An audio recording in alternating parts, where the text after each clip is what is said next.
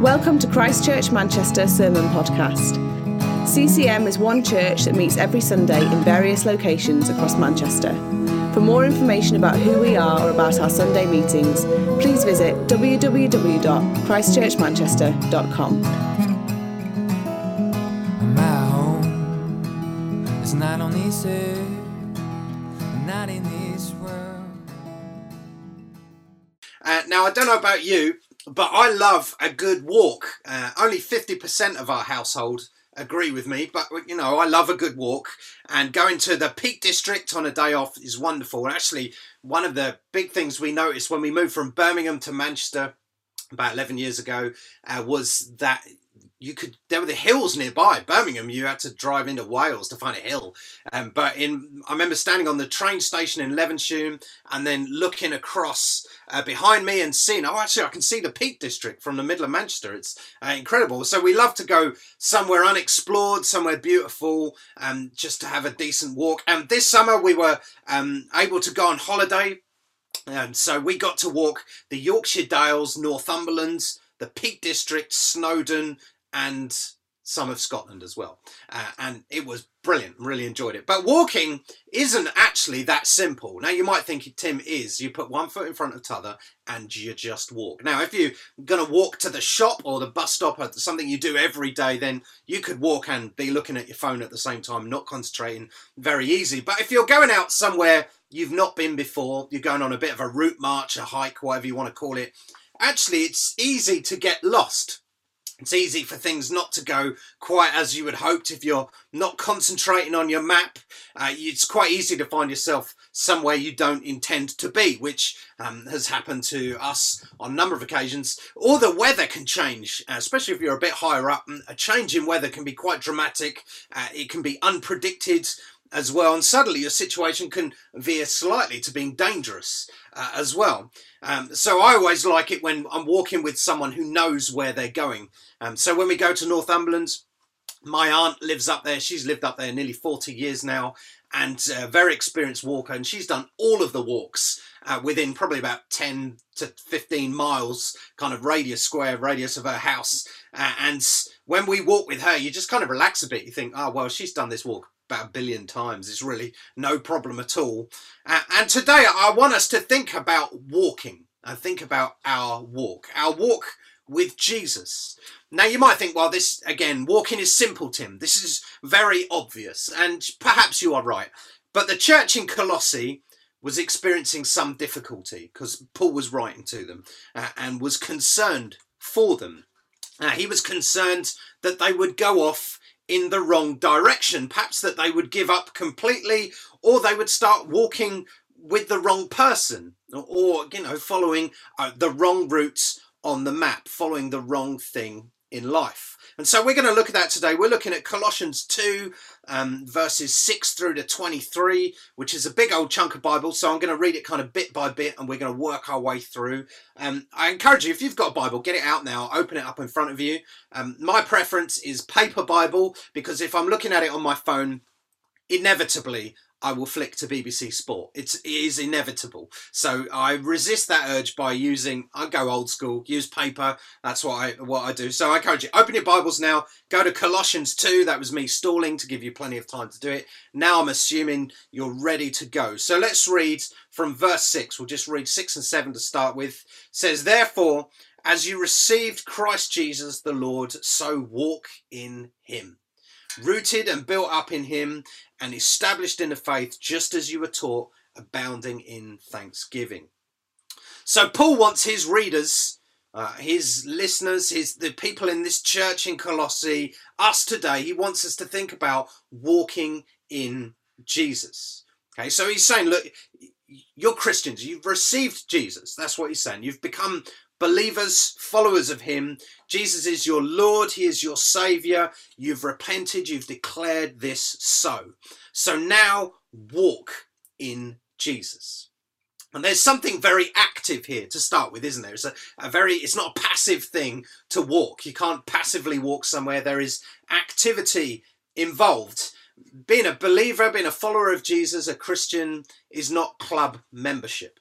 Now, recently I was clearing out my office, literally a couple of weeks ago, and I couldn't tell you why I decided to clear it out after I'd moved house, but that's what happens, you know, this is the way life went. So I was clearing out my office, and in clearing out the office, I found a Blockbuster video membership card. That's right. Now, anybody who knows uh, about this sort of thing knows that Blockbuster doesn't really exist anymore. And when I found this this card, and because I hate tidying, I thought, okay, I'm going to do some research on Blockbuster now, important stuff, uh, and discovered that actually Blockbuster does still exist. They have one shop left somewhere in deepest, darkest America. So actually, I thought, I wonder if I got all the way to America and I turned up there with my video card, whether it would still work. They still have my data. They still have my information. I could go and rent a video. I don't have to buy a video player, but there you get my point. Membership actually is passive, isn't it? Proved by the fact I could leave this thing in a drawer for years and never pay any attention to it. It's passive. They have my data. I'm in the club, but it absolutely made no difference to me whatsoever. And Paul is pointing to something different, isn't he? He's saying, look, you, you uh, have received Christ Jesus as the Lord of your life. Now walk in Him. But walking is not simple. As we've talked about, walking can be dangerous. And actually, there is some danger on this journey. There is some difficulty on this journey. And Paul is concerned for this church in Colossae. He's concerned that they're going to get lost. That more than that, that they're going to go down the wrong path and someone is going to take them there. They're going to be exposed to bad theology, to bad teaching, to uh, the philosophies of the world, and it is going to have a deep effect on their faith, on their maturity, and ultimately on their walk. And so to, today we're going to just think about walking. We're going to think about who we follow. We're going to think about how we walk. And we're going to think about the transformative power of walking. In other words, how does a walk change you? So let, us just think about this first. Who are you following? So go to verse 8. You've got your Bibles open still in front of you, I assume. Yeah, go to verse 8 of Colossians 2, and it says, See to it that no one takes you captive by philosophy or and empty deceit, according to human tradition, according to the elemental spirits of the world, and not according to Christ. Now, there is a, a powerful warning here for ordinary Christians like me, like you. Okay, from the Apostle Paul, perhaps one of the greatest uh, thinkers in in the history of the church, perhaps also one of the greatest church planters and missionaries, and one of the greatest pastors as well. He wasn't just a guy in a university. Actually, he walked this out. He lived this out. In fact, the opposite. He was writing this from a prison, and uh, he is looking at this church, at the ordinary Christians, and perhaps some of them he knew. He certainly knew uh, um, the leader there, uh, and as the leader was with him at certain points, he also uh, may well have encountered that church in different ways, um, knew some of the people there. And he's saying to them, look, don't become captive. Don't become captive to philosophy and lies. Okay, so what does he mean by that? What does he mean by philosophy and lies? And we can make lots of guesses here actually, uh, because Paul doesn't say, um, don't become captive to philosophy like A, B, C. These different philosophies you are captive to. He doesn't give us that detail. He doesn't tell us the lies that they are believing, at least not at this point. Uh, and so there's, you know, there's lots that we could read into this, uh, and we can make a pretty educated guess about what they were dealing with. Um, that's not necessarily super helpful, and Paul wants us to take a step back in this. Uh, and that's why he doesn't give us that detail. He says, take a step back and where do these philosophies and lies come from? This is how we work out what is a lie and what is a worldly philosophy. He talks about does it come from human tradition and the spirit of the world? Okay. Importantly, doesn't come from Jesus. Okay. That's how we are trying to work out what these philosophies and deceits are. So consider this for a moment, okay? we are surrounded by philosophies. Now you might think I'm just a normal person. I don't I don't know anything about philosophy. I just I don't and, and I don't read philosophy. I don't never done any of those things. I don't think of myself as particularly philosophical. Um, now actually we are surrounded by it. It is our way of thinking. It's our worldview. Some of which is good.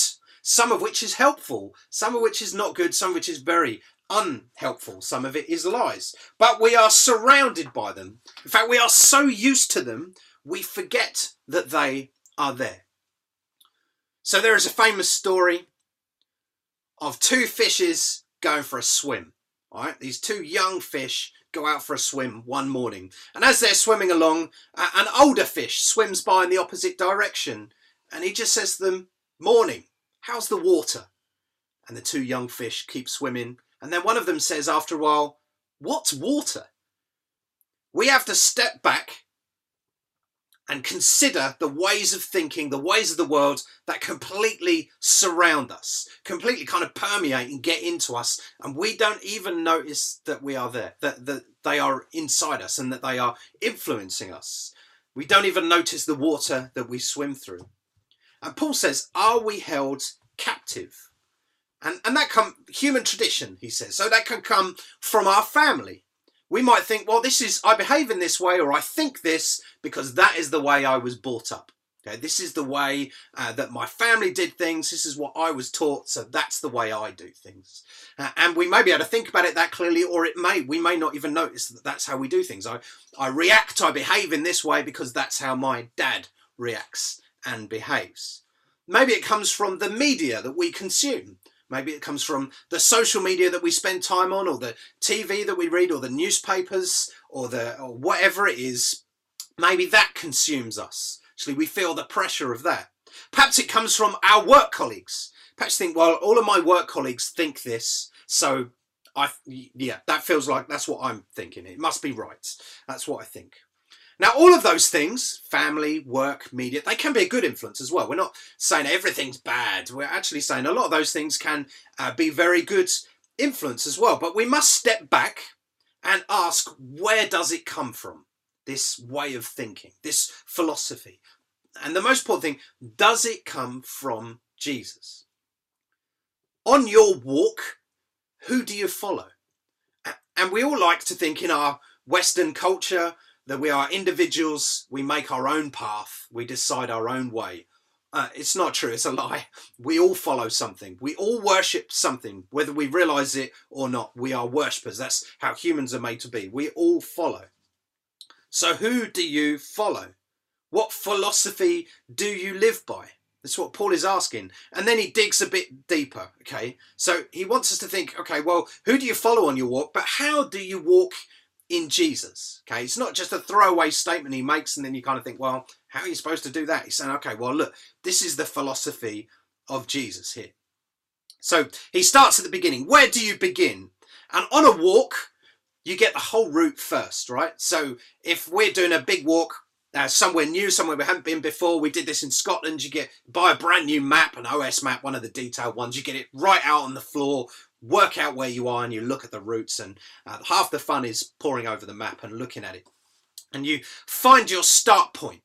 And if you get your start point wrong then the whole walk really does is not good. If you think you're somewhere on the map but you're actually somewhere else uh, chaos follows. That's what happens. So you get your start point right. Verse 9 colossians 2 says for in him the whole fullness of deity dwells bodily and you have been filled in him who is the head of all rule and authority. So you start with Jesus. That's the start point. And the start point is that Jesus is God. It says, For in him, that's Jesus, the whole fullness of deity, all of God dwells bodily. So Jesus was God in body. That's what he's saying. He's the kind of incarnate, the flesh God. He was, that's what he was. And then says, and you have been filled in him, and he is the head of all rule and authority. So that's our start point on the map. On this walk, Jesus is God. He is involved in your life, and he's in charge of everything. That's where the walk begins. So you think, okay, well, what's Jesus' philosophy? Well, first of all, he's God. He wants to get involved in your life and he's in charge of everything. That's point A. Uh, so where that's how you walk in Jesus. That's where you begin. Second point is that God invites you on this walk. Okay? So let's go to verse 11 and 12. It says, In him also you were circumcised with a circumcision made without hands, by putting off the body of the flesh by the circumcision of Christ, and having been buried with him in baptism, in which you were also raised with him through faith in the powerful working of God who raised him from the dead. All right, I'm reading this stuff quite quick, and you could do like a dozen sermon series on this whole passage. So, but let's keep plowing forward. Okay, so he is saying, okay, look, where do you begin? You begin with Jesus is God. That's how you begin your walk. Um, but also, you've got to realize that God invites you on this walk. Your faith has very, very little to do with you. What Paul is saying here. I once uh, got to go to corporate hospitality at Old Trafford. I think it was Man United versus Fiorentina sometime in the mid 90s. Gabriel Batistuta was playing for Fiorentina, which I mean he was amazing Argentinian. That's irrelevant. Um, but I got to do that, and uh, I was 19. I was wined and dined at a posh restaurant in Deansgate. Uh, then I was taken in a black cab all the way to Manchester. We got there about a minute before kickoff. We went in a special entrance, not just for normal fans, but for corporate hospitality. Got taken in the special entrance, best seats in the house, really good seats, halfway line, relatively high up so you could see the whole game. Then watched this game of football completely free, utterly brilliant. I was just an obnoxious 19 year olds. I was there because of my dad, because of my dad's job. My dad's job, he was a, client of these people and they wanted to keep him sweet. So they treated him and his obnoxious 19 year old son really very well indeed. But it was absolutely nothing to do with me. I was invited, I was taken, but I had, yeah, no involvement in it. And Paul talks about being raised from death to life. I don't know if you've noticed, but a dead person really can't do very much. Uh, Paul is saying you are taken from being dead into being alive. That has nothing to do with you. And a picture of that is baptism. When you go into the water, you are, in all intents and purposes, in death. When you come out of the water, you are alive. In other words, we are on this walk, this walk with Jesus, this walk in Jesus, because you're invited, because you are taken there. God has put you on this walk. Your holiness, the amount of effort that you put in, the level of your volunteering, uh, whatever it might be, your upbringing, uh, for good or for bad, your cleverness, whether you feel clever or not very clever, your work ethic, whether you work hard or whether you're lazy, none of these things get you on the walk. Jesus invites you to be there. And then finally, and just in this bit, God gives you the power to walk. So where does this walk begin? Begins with Jesus is God. He wants to be involved in your life and he's in charge of everything. He then invites you on the walk. Then he gives you the power to actually walk. Verse 13 says, You who were dead in your trespasses and the uncircumcision of your flesh, God made alive together with him having forgiven us all our trespasses by cancelling the records of debt that stood against us with its legal demands. Then he set aside, this he set aside, nailing it to the cross. He disarmed the rulers and authorities and put them to open shame by triumphing over them. So when we're brought from being dead to being alive, we are restored to God. Relationship is made. We are put on the walk the record of our wrongs, the things that we have done, are deleted, are cancelled. And not only that, Jesus also defeats death and evil in the world. All of that in his death and resurrection. Okay, so it's a kind of a double hit as Paul's talking about at the moment. All of the things that we have done wrong individually, that's all cancelled and de- dealt with in Jesus' death. But also, he defeated evil. He put them to open shame. The rulers of this world he defeated. God gives us the power to walk. And it's very simple, um, but very important to faith, actually, because it's quite easy to get caught up in the activity of faith, isn't it? To, for all the things we have to do. Or it's quite easy to feel rotten that we don't do enough activity in faith, whatever it might be. Now, those the things that we do, it's all good. So we're not slagging off, don't do stuff, and we, all this stuff is rubbish. We're not saying don't do things. We're just saying, look, um, these these things don't save you. And we remember, big picture first. God invites us on the walk. He gives us power to walk. Without Jesus, there is no walk. There is no faith in Him. And again, you might think, well, Tim, this is simple. This is, you know, kind of Sunday school stuff. Uh, actually, this is our foundation.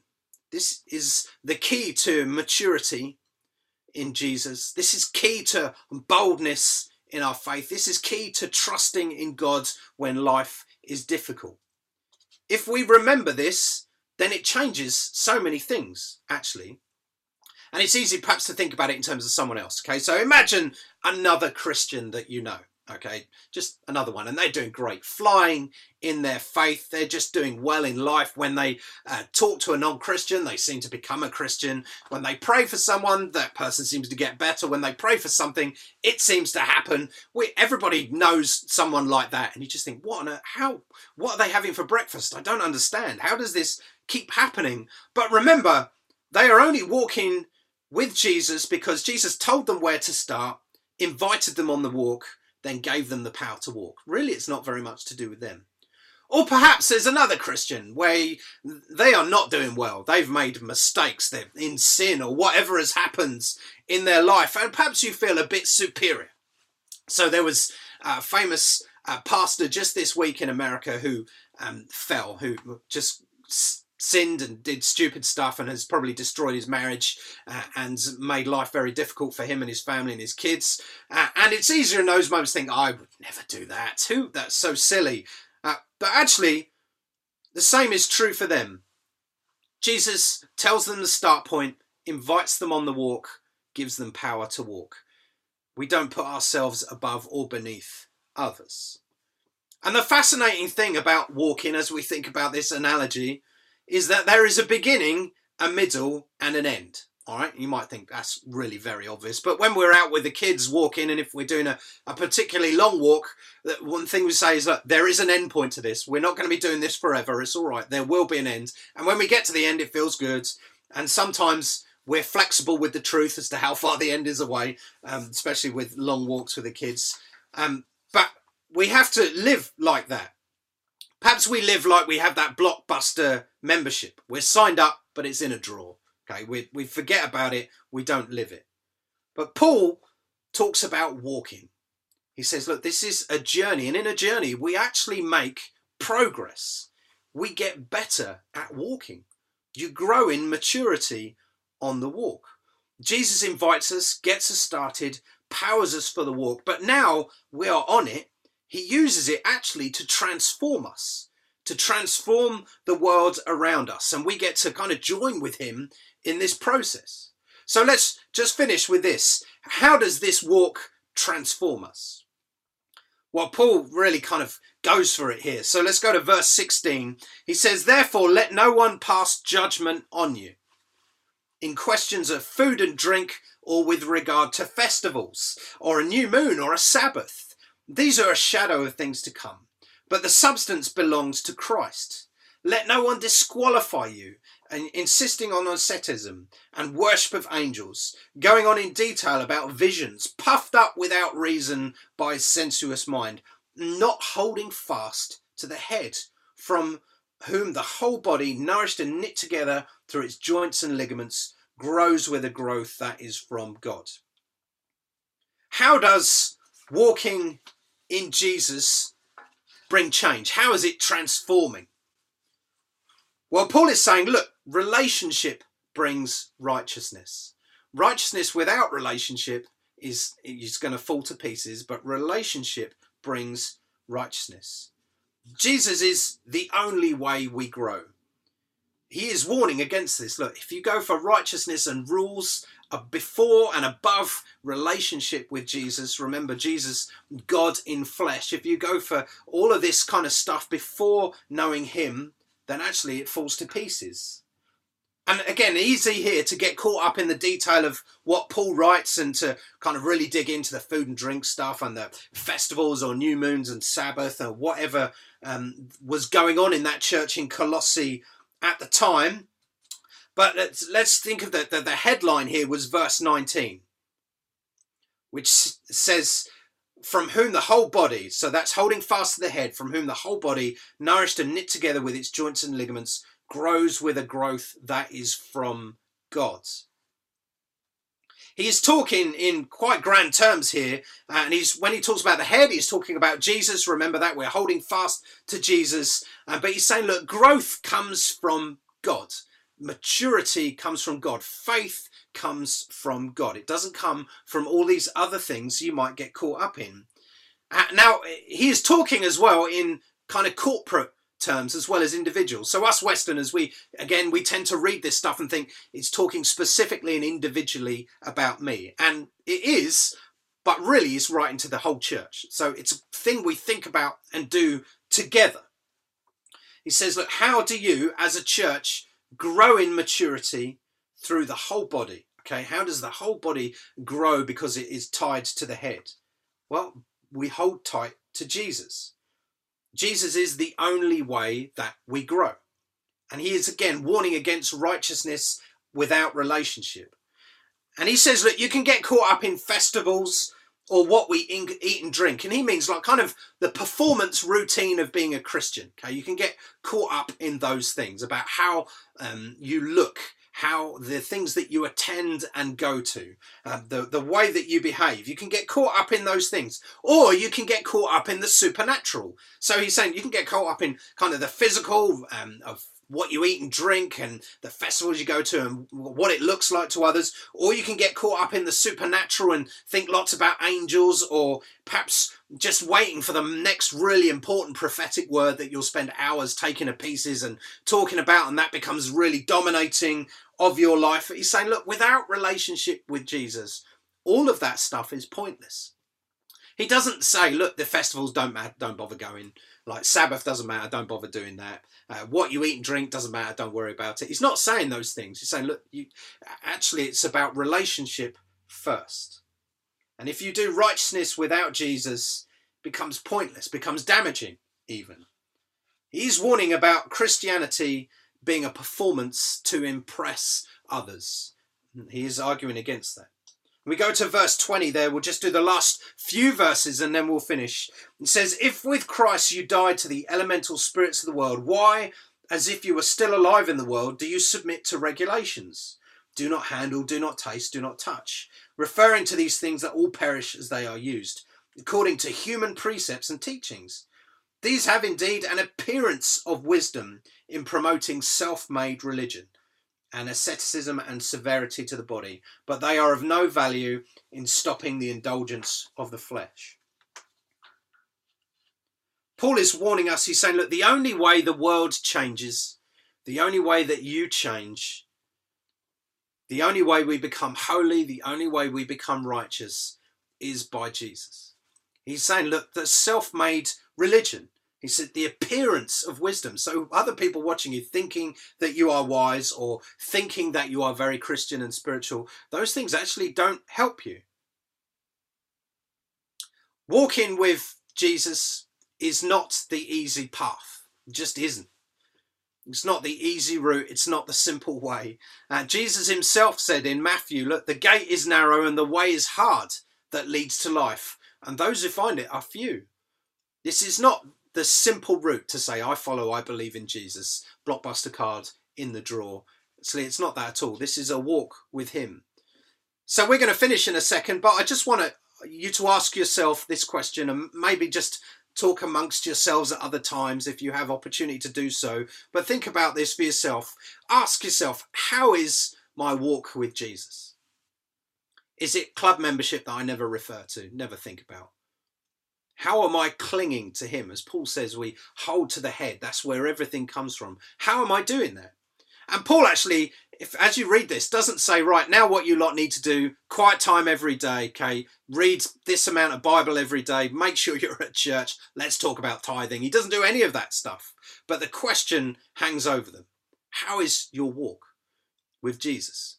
And actually, we have to ask that question of ourselves honestly and probably quite frequently. How is my walk with Jesus? And ask it of Jesus as you pray as well. How am I walking? How am I following you? Am I following you? Am I following my own philosophies?